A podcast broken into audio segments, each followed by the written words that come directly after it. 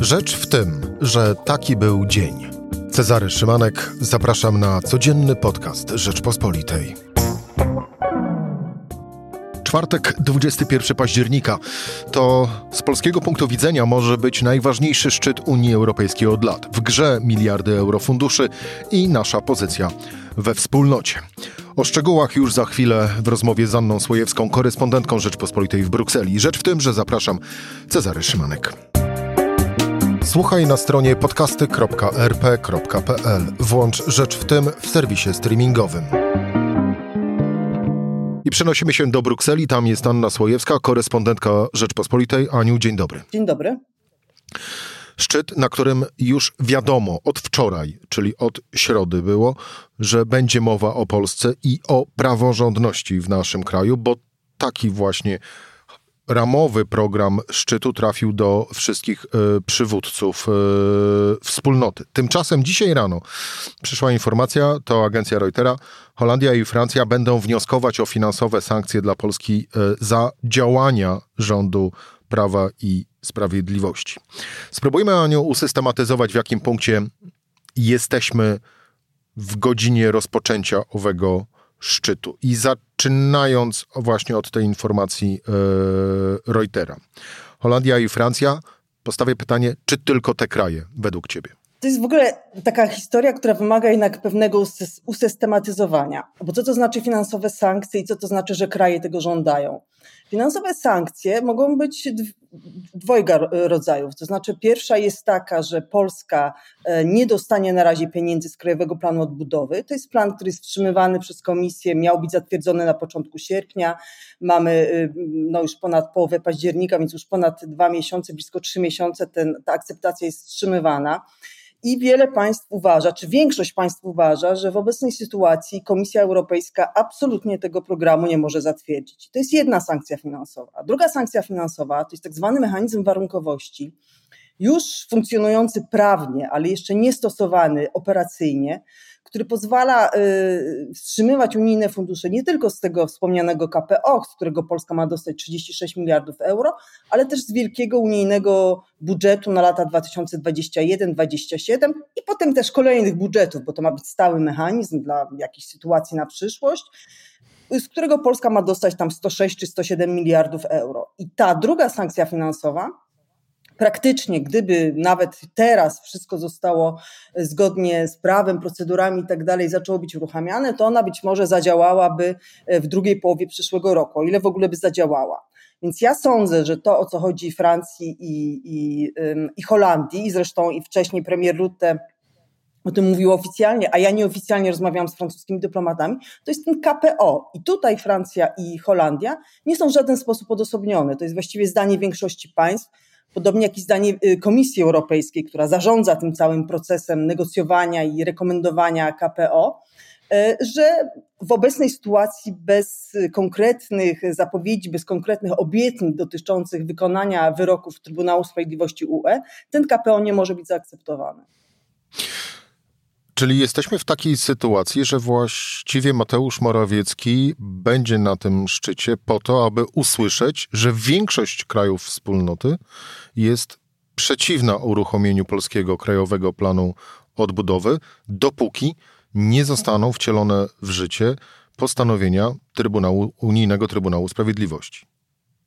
Ja nawet nie wiem, czy większość państw będzie chciało o tym mówić, bo są tacy w Radzie Europejskiej, czyli w tym gronie przywódców unijnych, którzy uważają, że nie powinno się wielkiej politycznej debaty wokół tego czynić, bo to może byłoby nawet w interesie Morawieckiego, y, tylko to jest po prostu zwykły techniczny proces. Są rekomendacje, jest rozporządzenie o, o Funduszu Odbudowy, które mówi, jakie warunki muszą być spełnione, żeby Krajowy Plan Odbudowy kraju państwa członkowskiego został zaakceptowany. I to rozporządzenie mówi o tym, że muszą być wykonane w znaczącym stopniu rekomendacje z tak zwanego semestru europejskiego. A ten semestr europejski mówi, że Polska ma przywrócić niezależność wymiaru sprawiedliwości.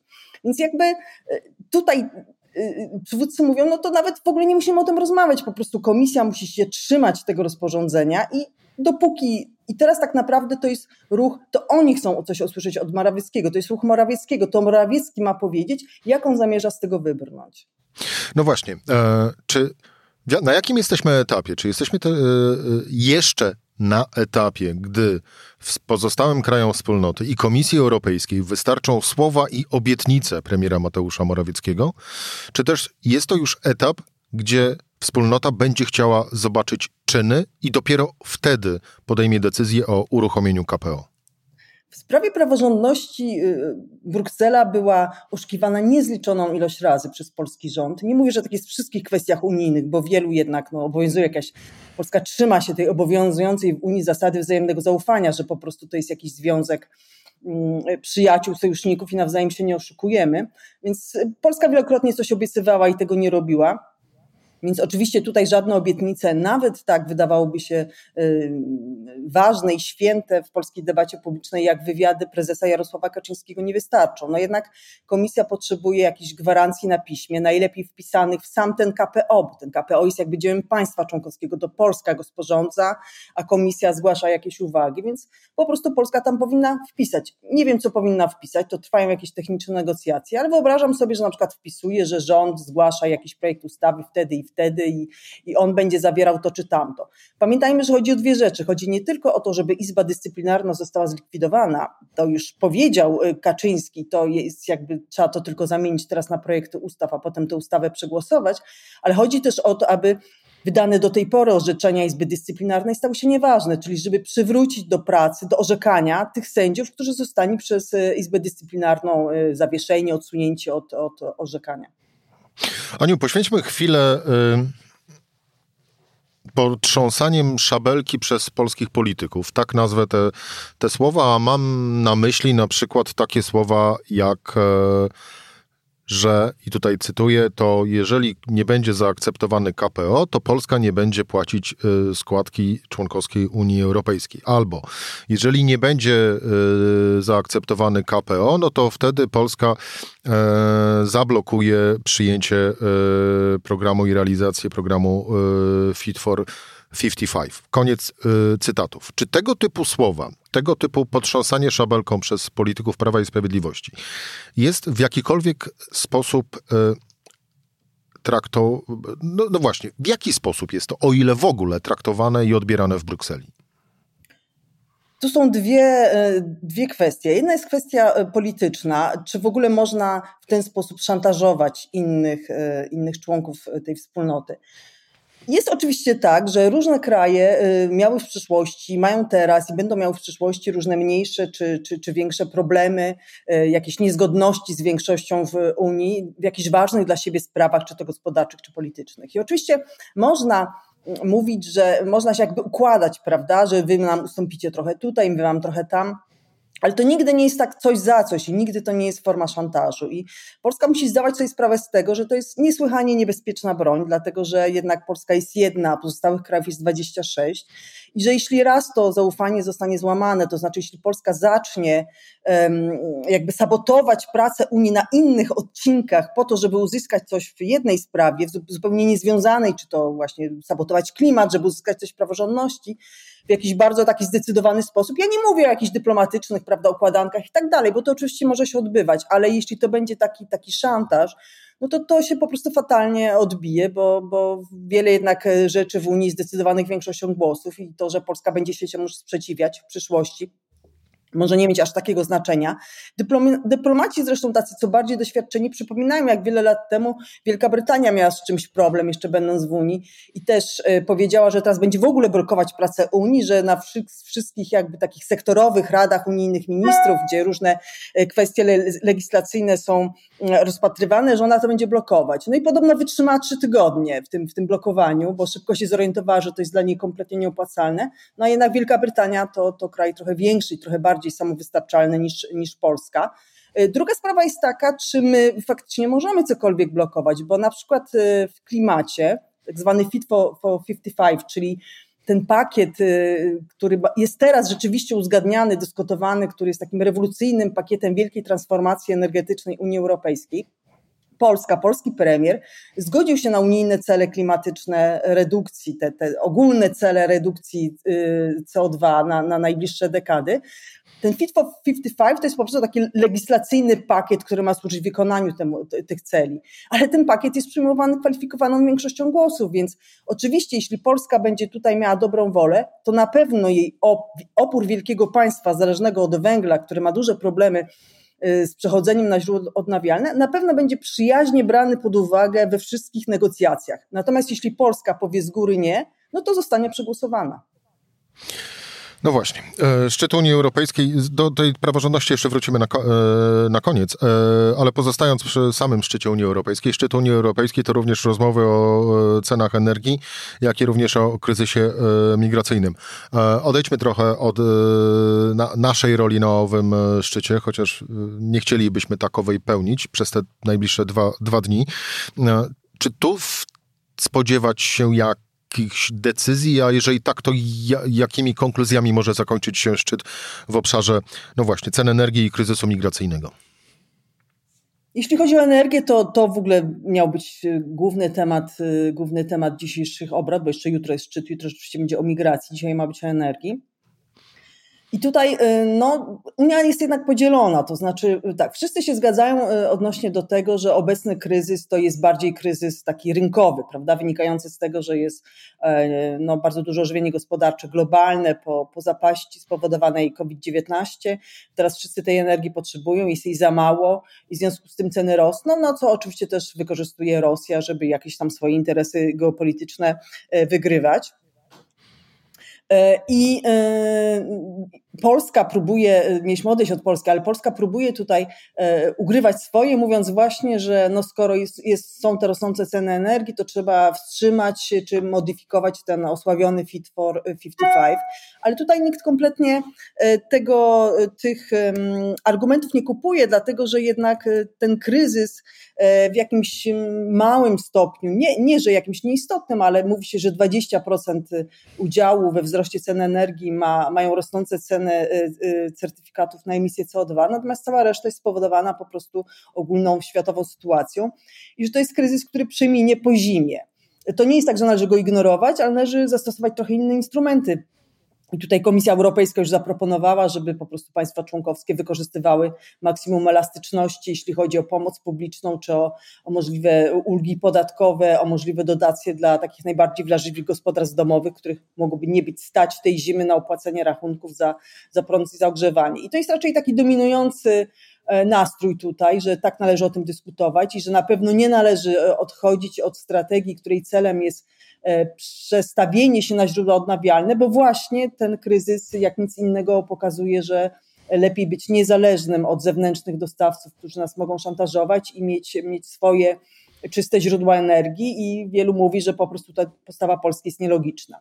No ale jest drugi wątek też w tej dyskusji, który niesłychanie forsuje Hiszpania, mianowicie wspólnych zakupów gazu. Hiszpania uważa, że e, Unia, e, gdyby wspólnie kupowała gaz, a nie pojedyncze państwa członkowskie, to Unia po prostu miałaby e, no, większą siłę tutaj negocjacyjną i nie, nie byłaby tak rozgrywana przez państwa trzecie czy przez firmy z państw trzecich, jak to się dzieje obecnie. I to jest argument, apel, który Hiszpania od tygodni powtarza, ale szczerze powiedziawszy, dla tego pomysłu, który jednak wymagałby chyba jednomyślności, no nie ma poparcia. Są kraje, które mają swoje interesy, mają jednak w każdym kraju ta, ta, ta krzywa wzrostu cen energii, cen energii jest trochę inna, każdy kraj ma trochę inne e, umowy z państwami trzecimi i, i tutaj od lat, zresztą wiele lat temu Jerzy Buzek, czy jako przewodniczący Parlamentu Europejskiego zaproponował Europejską Wspólnotę Energetyczną, której wiele elementów udało mu się wtedy przeforsować, ale, ale tego konkretnego wspólnych zakupów gazu czy wspólnych magazynów gazowych w Europie nie udało się i raczej jest wątpliwe, żeby, żeby to się dało zmienić.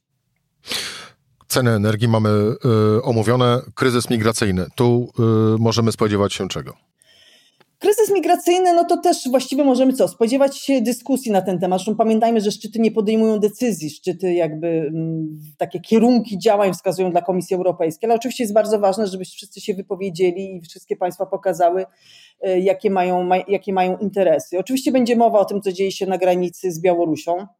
Tutaj nastroje są takie, że Oczywiście to jest, to jest broń hybrydowa, oczywiście to jest, to jest wojna prowadzona przez Łukaszenkę, to nie jest żaden kryzys migracyjny, to jest po prostu cyniczne wykorzystywanie losów ludzi szukających lepszego E, lepszego życia w jakiejś takiej rozgrywce właśnie Białorusi z Unią Europejską e, i tu jest jakby no taka, jest poparcie dla Polski czy dla Litwy i Łotwy w jakichś zdecydowanych działaniach czy w chronieniu granicy. Natomiast jednak jest taka rosnąca frustracja, że po tych kolejnych doniesieniach, e, czy to o zgonach imigrantów w tej strefie stanu wyjątkowego, a przede wszystkim kompletny brak transparentności, nie wiadomo co tam się dzieje, niedopuszczane są media, organizacje pozarządowe czy, czy, czy lekarze, E, no rośnie takie przekonanie, że skoro Polska chce też jakiejś solidarności, jakiejś pomocy, to powinna jednak dopuścić przynajmniej jakichś unijnych obserwatorów z unijnej agencji Frontex, żeby oni zobaczyli, co się na tej granicy dzieje, że nie można e, w jednym, w jednym e, stanowisku mówić, że chce się na przykład pomocy finansowej Unii przy budowie muru na granicy z Białorusią, a, a jednocześnie nie dawać tej Unii, której jednak jest to przecież granica zewnętrzna, to nie jest tylko granica Polski, nie dawać tej Unii żadnego wglądu w to, co tam się dzieje. Albo spotykać się z komisarz e, unijną na e, lotnisku. E, Aniu, to zatoczmy koło. E, czy to faktycznie, biorąc pod uwagę mm, to, o co toczy się gra, czyli o praworządność w Polsce i o miliardy euro funduszy dla Polski, czy to może być najważniejsze od kilku lat z polskiego punktu widzenia szczyt Unii Europejskiej? Ja nie wydaje mi się, żeby to był najważniejszy szczyt. Myślę, że były ważniejsze y, dotyczące choćby właśnie pakietów klimatycznych przyjmowanych w przyszłości. Natomiast mi się wydaje, że to mógłby być punkt zwrotny, gdyby z jakimś konkretnym przekazem w sprawie praworządności przyjechał premier Morawiecki, gdyby coś obiecał, gdyby coś no, wskazał jakiś kierunek tutaj y, zmian proponowanych przez Polskę i zobowiązał się do tego, że już w toku technicznych negocjacji z komisją Polska, Polska w tym KPO coś zapisze, żeby dał państwom, innym państwom członkowskim jakiś taki pretekst, żeby ten spór załagodzić, no to wtedy rzeczywiście moglibyśmy o jakimś przełomie mówić, ale nie wydaje mi się, żeby do tego doszło.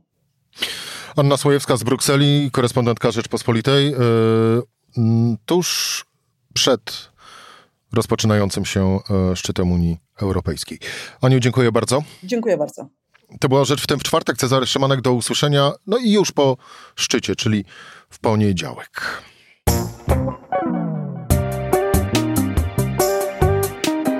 Rzecz w tym to codzienny program Rzeczpospolitej. Od poniedziałku do czwartku o godzinie 17.